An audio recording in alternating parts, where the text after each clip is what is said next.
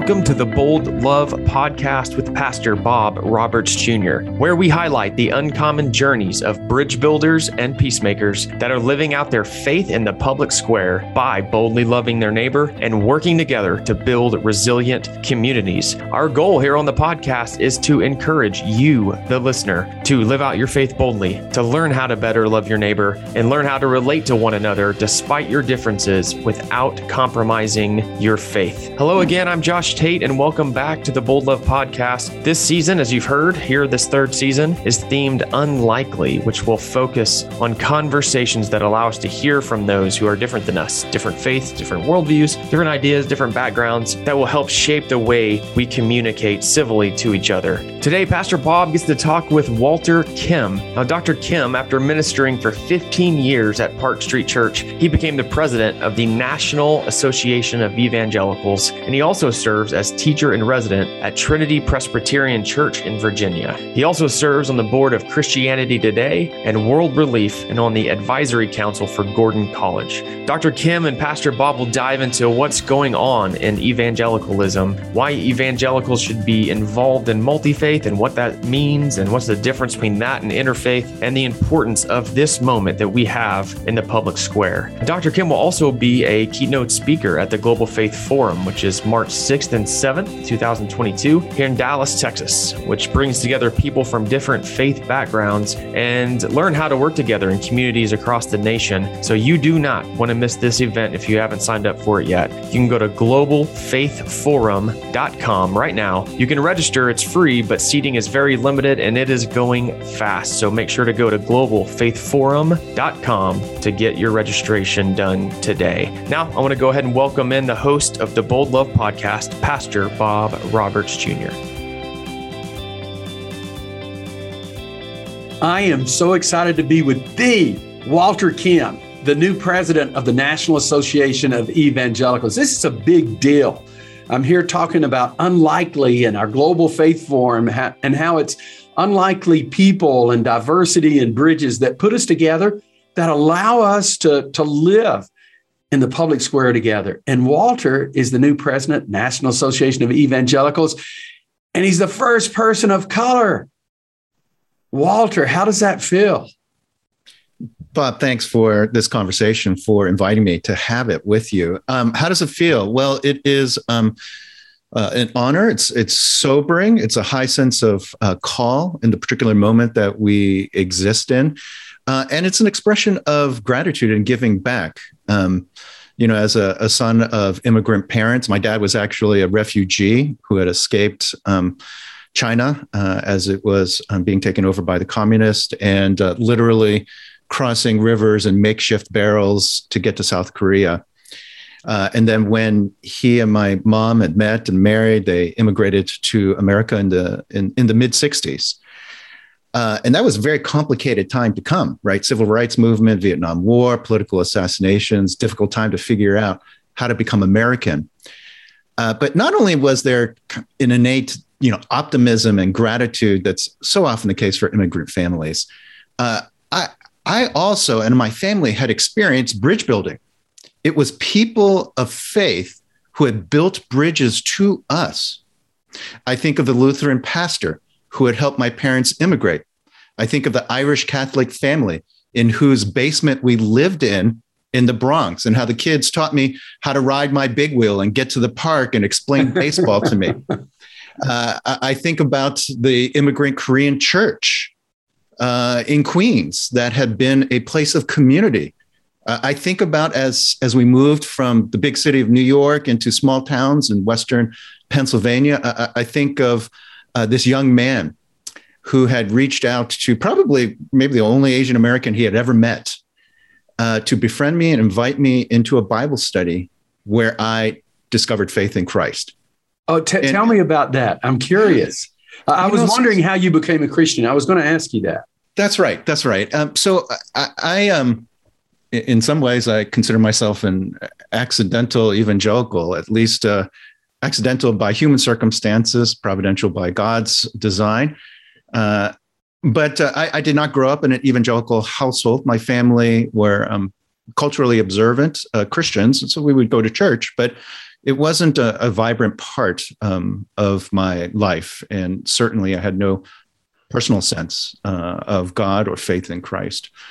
Um, but uh, as I mentioned, this fellow, uh, our family had moved to this uh, small town in western Pennsylvania, foothills of the Appalachian Mountains, and um, had a pretty good childhood. Um, but of course, there was always a, a, sense of, you know, is there more to life? And um, as I was hitting my teenage years and about to enter into high school, uh, I had run across uh, this youth leader um, who was gathering groups of kids to study the Bible, to explore the big questions of life, um, to do fun things. Um, and uh, he had built some serious bridges with me. You know, I kind of this New York kid that had moved to the small town and uh, he was someone that had grown up for many generations uh, in this small town, listened to country music, exposed me to all sorts of cultural things that were very different. So, so do you like Garth Brooks?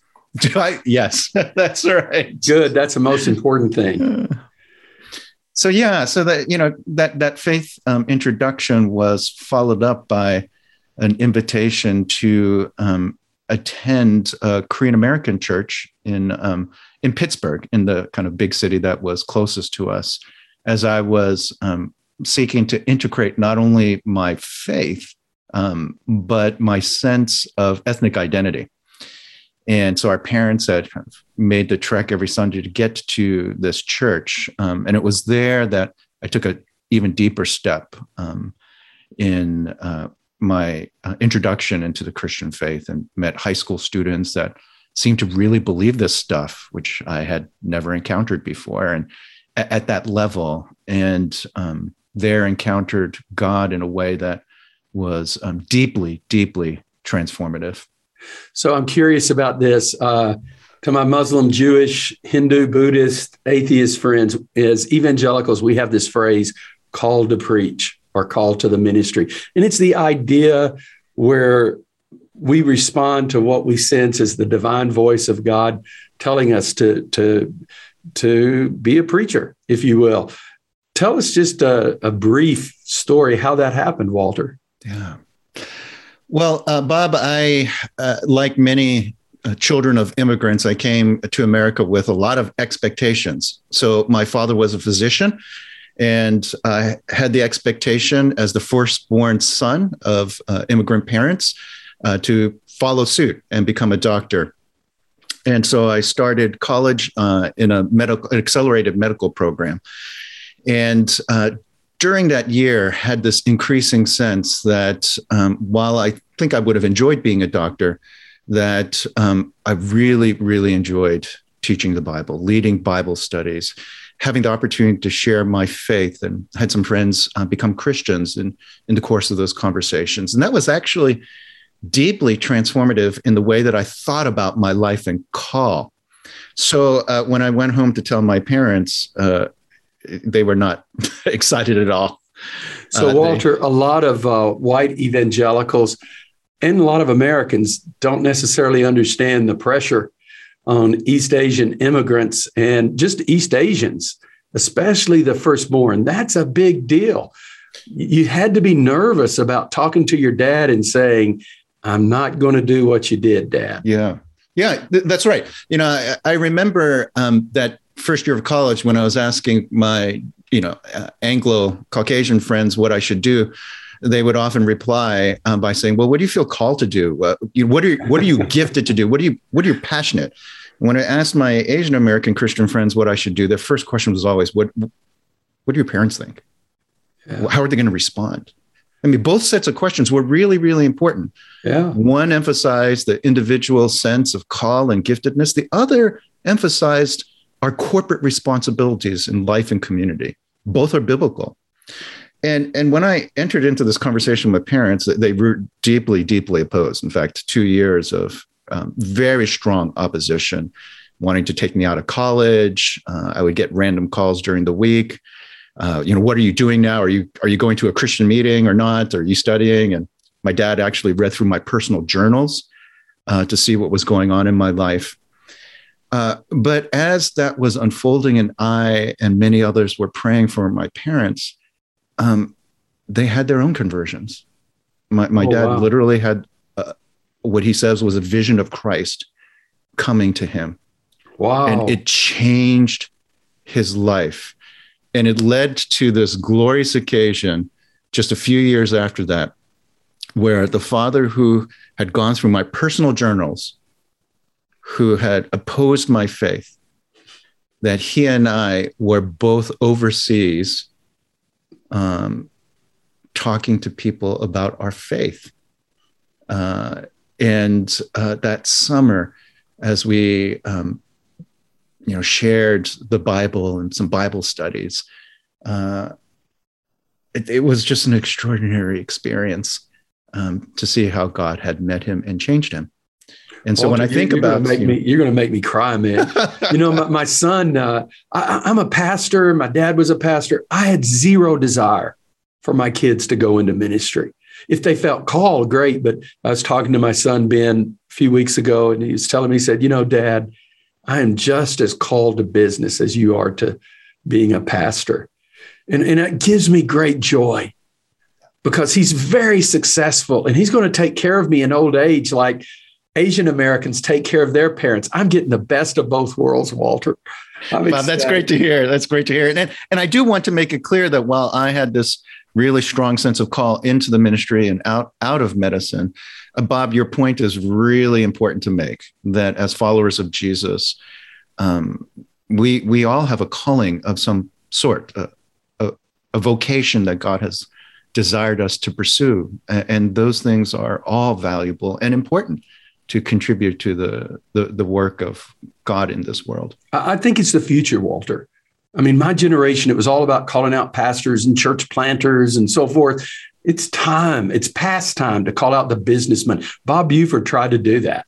Mm. And he was very frustrated because he could never get pastors and business leaders together. So he wound up with two organizations so he could speak business speak to the business guys and church speak to the church guys. And I, think it's horrendous. We mean well, but we've started all these places of worship where it's come hear the preacher instead of no, your job is to go out business leader, doctor, uh, humanitarian, whatever it is, and, and, make a difference. Hey, Walter, you you are probably the most educated person to ever serve as the National Association of Evangelicals, a PhD from Harvard. What's going on with you, man? What, what's that about? I want to know about that.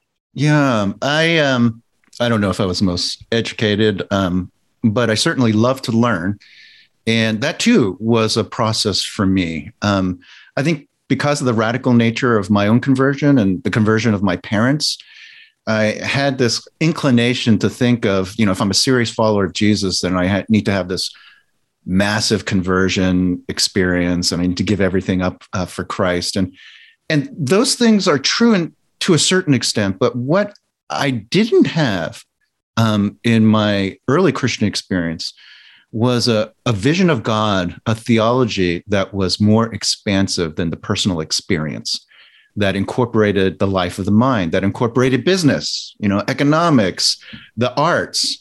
And that took some time. Um, and so it wasn't until I got to Regent College um, in my late 20s and did some theological study there uh, in Vancouver, Canada, where I started to develop a more expansive view of uh, God's interests in all domains of life, in the arts, uh, in the sciences, and that He actually cared um, about my mind. And, and so that was the place where I thought, you know, maybe maybe this should be a part of my own discipleship.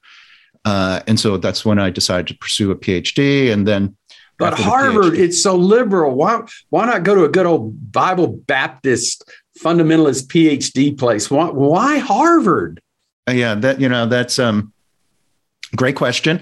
Uh, I would say um, part of my concern for evangelicalism right now is that there's a sense of um, cultural fear uh, and retrenchment or opposition and um, we should be comfortable with this historic sense that all truth is God's truth. Amen. You know, we're all created in the image of God. We all have some truth to contribute, however fallen we may be, um, and however imperfect our contributions may be. We have something to learn from everyone. Uh, so, one, there's just a deep conviction that we have something to learn from everyone.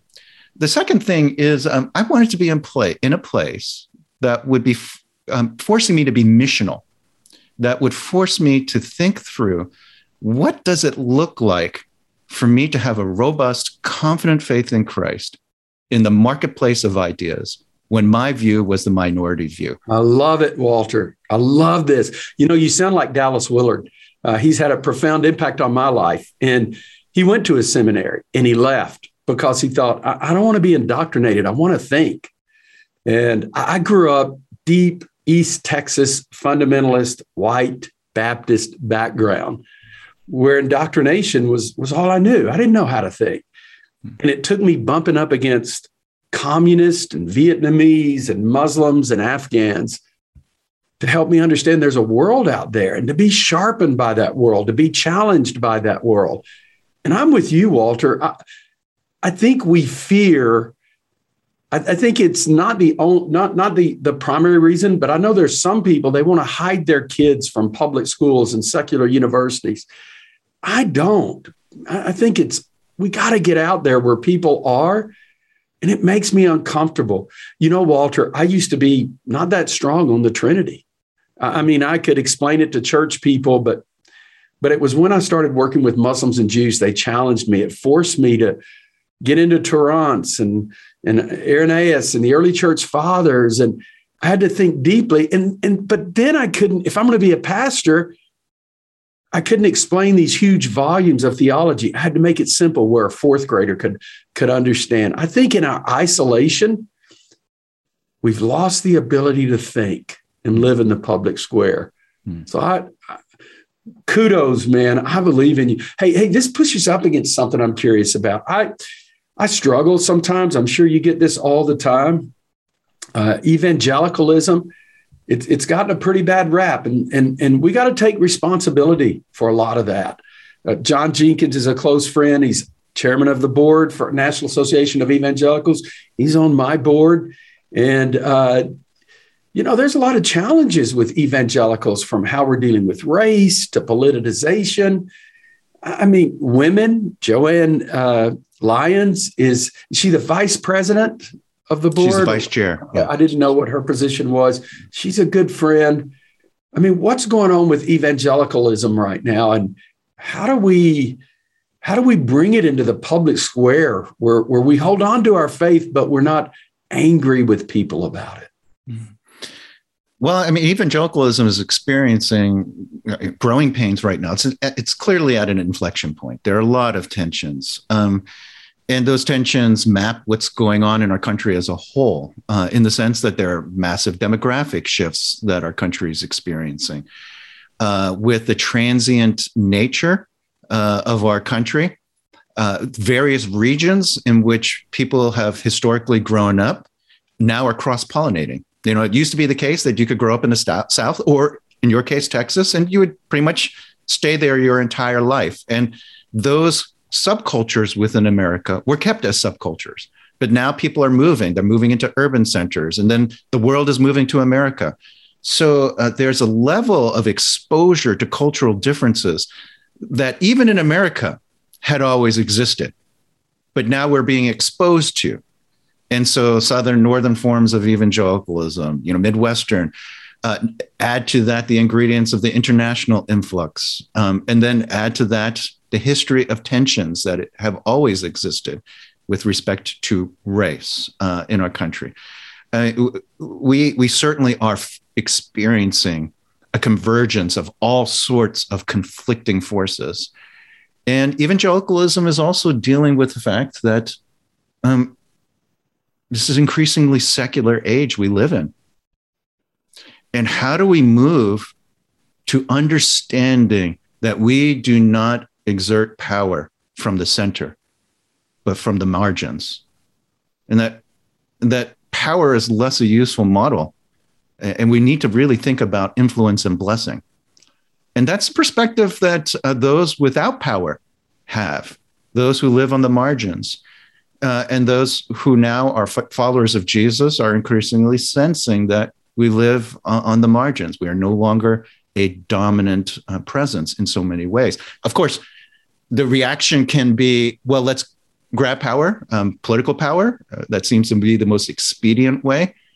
Um, but in the end, you know, the way of Jesus has always been a way in which um, the first is last, the last first, in which leadership comes through servanthood, in which our goal is to be a blessing uh, to those around us. Um, and uh, in that respect, it's a great opportunity because global Christians have been living this reality. They have. They have been living and, and, this reality. And what a moment! You know, I, I, our church is a pretty contemporary church, not just in terms of its worship, but how we begin to work in Vietnam, working with the government, and what does that look like? How do you hold on to your faith, not be manipulated by people, but serve in the name of Jesus? And I think what you said about the margins is huge. And the way I was raised, I mean, my destiny was to have all these denominational positions. But the more I got on the edge, the margins, if you will, of loving people, I learned two things. Number one, you probably weren't going to be in a major denominational position because you made people too uncomfortable when you were close friends with communists and Muslims and others. But I also learned that's where the gospel really flourished. Unexpected people wind up following Jesus. You start realizing the difference in sharing the gospel and not putting uh, anti-communist statements mixed in with how to accept Jesus. You know, I mean, it was all mixed up for me, and it changed things. But I also learned this: though you may not be in the center, man, you would be in the center of what's going on in the world. I mean, hmm. I get pulled into so many different things with so many different governments and and leaders, and 80% of my time, Walter, is now spent outside Christian people. And I love it. Hmm. I mean, people ask me, Bob, do you ever share your faith there? Are you kidding? They're constantly asking me, okay, Bob, what does it mean to be a Christian? Now, how can you be a Christian and be friends with us? And which which leads me to our event, our unlikely event, where we're having our global faith forum, and Dr. Muhammad Al-Issa will be coming, the president of the Muslim World League. He's one of the most influential Muslim leaders in the world. Some people would freak out, Bob, why would you have a Muslim in the church? Well, because he's trying to promote tolerance and religious freedom and and he's Saudi and no they don't do it like we do it and I wish they did but they're making progress so instead of saying oh you've got to do all this stuff or I'm not going to be a friend I want to celebrate what they're doing so why did you agree to come to this and be one of the keynote speakers Walter I'm just curious yeah, I, I, think there are two reasons. One's theological and one's personal. Uh, the theological reason is um, Acts 17. I think of the ministry of the Apostle Paul. And you begin Acts chapter 17, and he's um, in the synagogues in Thessalonica, engaging with um, religious, uh, you know, uh, Jews and going to the scriptures and talking about the Messiah. And he's letting loose with deep theology from the Hebrew scriptures. And then in the second half, he's in Athens and he's talking to the Epicurean and Stoic philosophers on their turf, not asking them to come back to the synagogues in Athens. He's going to where they're going and seeking to engage in, in ways that um, make sense in the kind of conversations that make sense. And this gets back to the questions, you know, that you were raising earlier about education. And he, he, knew what he was talking about. He really understood those philosophies and philosophers and even quoted um, Greek philosophers uh, even quoting Greek philosophers that were talking about Zeus, you know, in him, in whom we have to back up being. his point. Yes. Oh my gosh, he must not have been an expositor. He's quoting non-Christians for and his base. That's right, and he's building these bridges um, because the gospel is that important. It's that important to find every means possible to build bridges, have conversations, learn other people's language. And the second is very personal. Um, again, I uh, go back to how formative my first year in college is, not only a sense of call from medicine into um, vocational ministry, but um, my sense of call of uh, the vibrancy of the common human desire to find meaning in life So it was probably second, third week of college. And uh, it, it's the classic college moment. We're sitting in the hallway, we're all still getting to know each other, and conversations turned about the deep things late into the night. And I, I kid you not, literally, there were uh, there was an observant Jew and an agnostic Jew. There was a Hindu. Uh, there was um, a soft atheist and a hardcore atheist. There was um, an evangelical Christian, and I guess I would be the second evangelical Christian. And there was this um, white guy sitting next to me, leaning over. He didn't know what I was, but you know, saw I was Asian. And did, leaning over. did you over, have any Southern uh, white evangelicals like me? Um, no, they're, they're oh man, they weren't there. Um, I I don't know why they didn't end up in my hallway, but they didn't end up in my hallway. You know, and uh, and again, there's this white guy that wanted to um, become a Buddhist, and he actually was hoping that I was a, a, a Buddhist, and he was you know leaning over and asking me, "Are you, are you a Buddhist?" No, I'm actually a Christian, and was slightly disappointed in that. and a, as the conversation unfolded deep into the night, I realized there is this common longing for meaning for friendship, for purpose. Why are we studying this? And truth. Even though we were beginning in very different places, had different presuppositions, different conclusions, we had similar desires. And that was deeply important to recognize. Why would I not want to have conversations with people who are different? there is this profound human desire for meaning, for truth. And if we have different presuppositions and different conclusions, well, how are they going to change if we're not in connection, in community with one another, in deep dialogue where we understand one another? And and so, you know, this sense in which I think it not only theologically uh, compelling, but personally compelling to make these connections. You know, I've learned too, Walter, is I've become friends with Muslim leaders around the world. Working with them is the best way to ensure religious freedom and religious persecution being brought down. Mm. You know, we, we think we can show up uh, and just say, hey, we're Christians, do what we say and listen to us. But when you show up with a couple of Christians and four or five imams and Muslim leaders, and they're challenging their own, and I think that's one of the reasons why we have to challenge ourselves. I, think moving forward in this global public square, the most uh, critical group to critique is your own. Yes. To look deeply and say, hey, you know what? We, we probably didn't do that as, as good as we should have. I'm friends with Hamza Yusuf. He'll be at the conference. And I don't know if you know Hamza, but uh, oh, you're going to like Hamza. He's a surfer boy white dude like me that found Jesus and uh, that found Islam. I wish I could have talked him into finding Jesus, but I love him. He's a close friend. He calls me all the time and he's got a photographic memory. He's quoting everyone from uh, Paul to uh, Aquinas. He got me reading Aquinas, mm. you know, one of the sheikhs, one of the top Islamic scholars in the, in the world. But the whole thing, we can talk and we don't get angry. Me and Imam Magid, you know Magid, you know, he does. I, I don't understand why we just can't disagree. Why do we vilify trash? I mean, Magid has had more people attack him falsely from from any person I've ever known.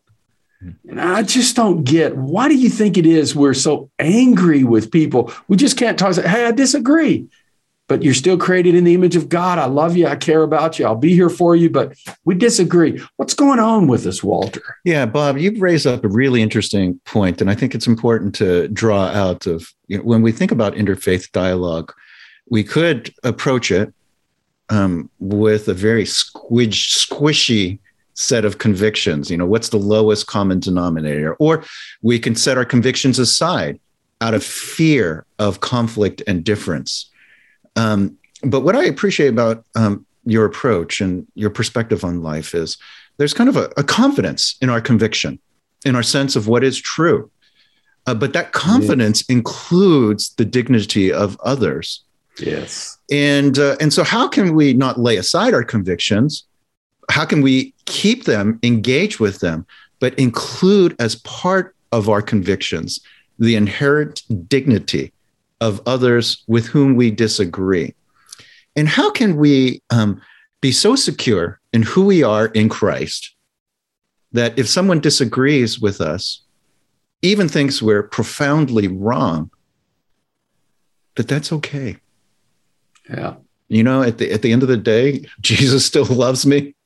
My identity is in him, not in the approval or the agreement of the person that I am talking with. And that gives me a capacity to love that person, to, to, to, to wow. love that person in, in this robust dialogue that takes seriously our convictions, that dignifies the fact that we have differing wow. convictions, but includes in those set of convictions our common humanity. And uh, it comes from a place of our deep, deep security in Christ. That at the end of the day, I don't need the approval of others. Um, I have Christ's approval, and that gives me a tremendous freedom to go forward. Man, Walter, I- am with you. You know, when our church started engaging with Muslims and we'd go visit the mosque or the synagogue, some people were nervous. Okay, Bob, we're building these relationships. We still believe Jesus is the way, the truth, and life, right? And I said, yes. But there's almost, in a lot of apologetics, almost an arrogance about I'm right and you're wrong. And I'm convinced the opposite is true that the more we are convinced of the truth that we believe, the more humble and the more kind we will be. Because if we really believe that truth, then God defends himself. He doesn't need me to convince people, he needs me to love people.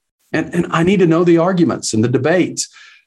But if I have to trash somebody or belittle them or put them down in order to convince them that I've right, that I'm right, I, have lost. Mm. And frankly, I don't know many people who've come to Christ like that.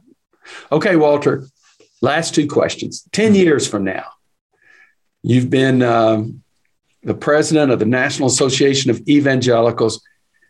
I want you to give me the best case and the worst case scenario. I want you to give me three sentences, two or three sentences.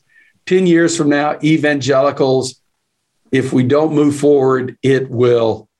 And then the second, if we move forward, then we will. So let's start with the negative and end on the positive. Yeah.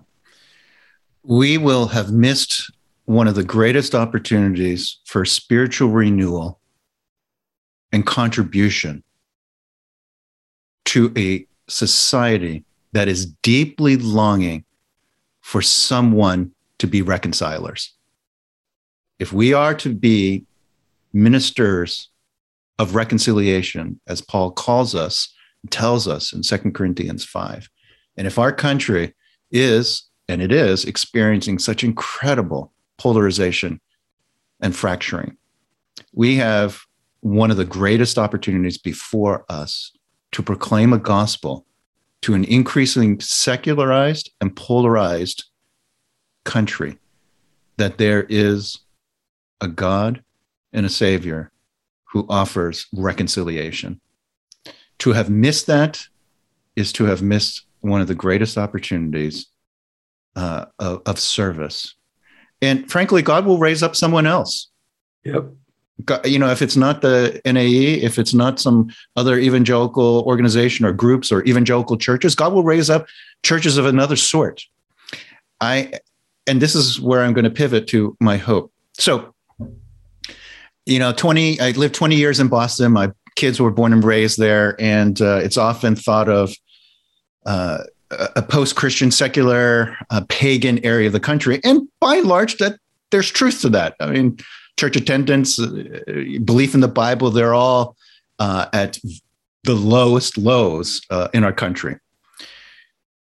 So it may be surprising to hear that the number of churches in Boston actually doubled from 1960 to 2000, double in this post Christian, secularized uh, area of the country.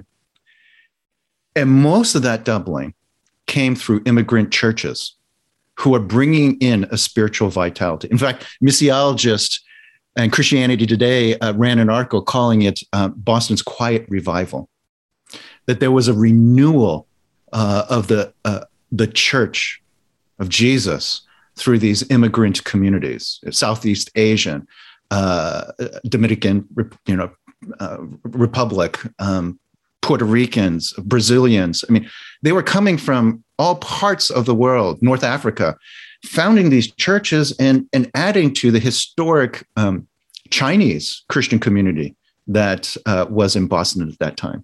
So there's a vitality there that if we could see a bridge building movement that embraces this diverse form of evangelicalism, moving behind, you know, beyond this historic um, white organiza- uh, evangelicalism that is often the case of you know many churches, evangelical churches in America. What we're going to see is uh, the beauty of the reconciling gospel of Jesus at work. Amen. It is already happening. We just need to catch up to that. I'm with you, Walter. I believe I get excited as a white evangelical about what God is doing because I work all over the world and I work with so many non-whites. And I I think the best of white evangelicalism is when we celebrate what we've been passionate about for so many decades, the gospel going to the ends of the earth and the nations. It's happening. Why in the world do I want to get upset that that we don't get all the leadership positions? It's happening. I mean, why why would it not be diverse? Why does it have to stay in our hands? Why can't we share it? God's got a plan for all of us, and nobody gets left out. And the power centers are not what raises us up, it's Jesus. And mm. it's getting to be a part of that. So here's my take, and we'll wrap. First of all, I love your heart and your spirit. You can go with me anywhere in the world I go. Walter, I think that revival has started. And I know people would say, Robert, you're crazy you're off your chair. No, I do. I just think we don't see it. Mm-hmm. I think he's raising up young people that are looking beyond all of this. They're dropping out of church, they're not dropping out of Jesus. The message for the 21st century is being reformatted. I have all kind of young friends that I love. Uh, Phuc Dang and, and Daniel Yang. And I can go down the list of all these guys that I see that God is raising up in profound ways. Get excited about it. And I think our hope is going to come from the global church. And I think it's hard for white evangelicals because we've been at the center of telling the rest of the world what they need to do.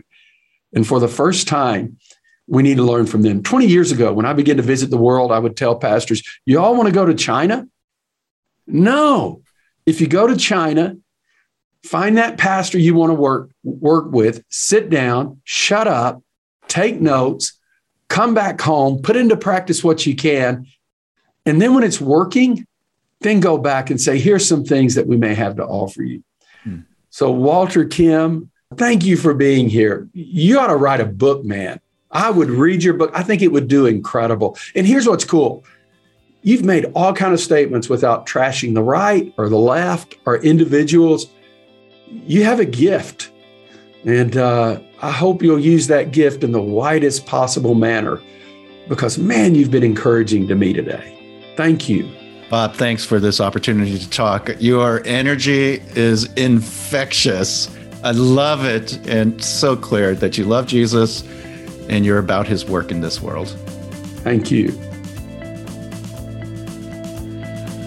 Well, thank you so much for joining us on this unlikely journey with Pastor Bob Roberts Jr.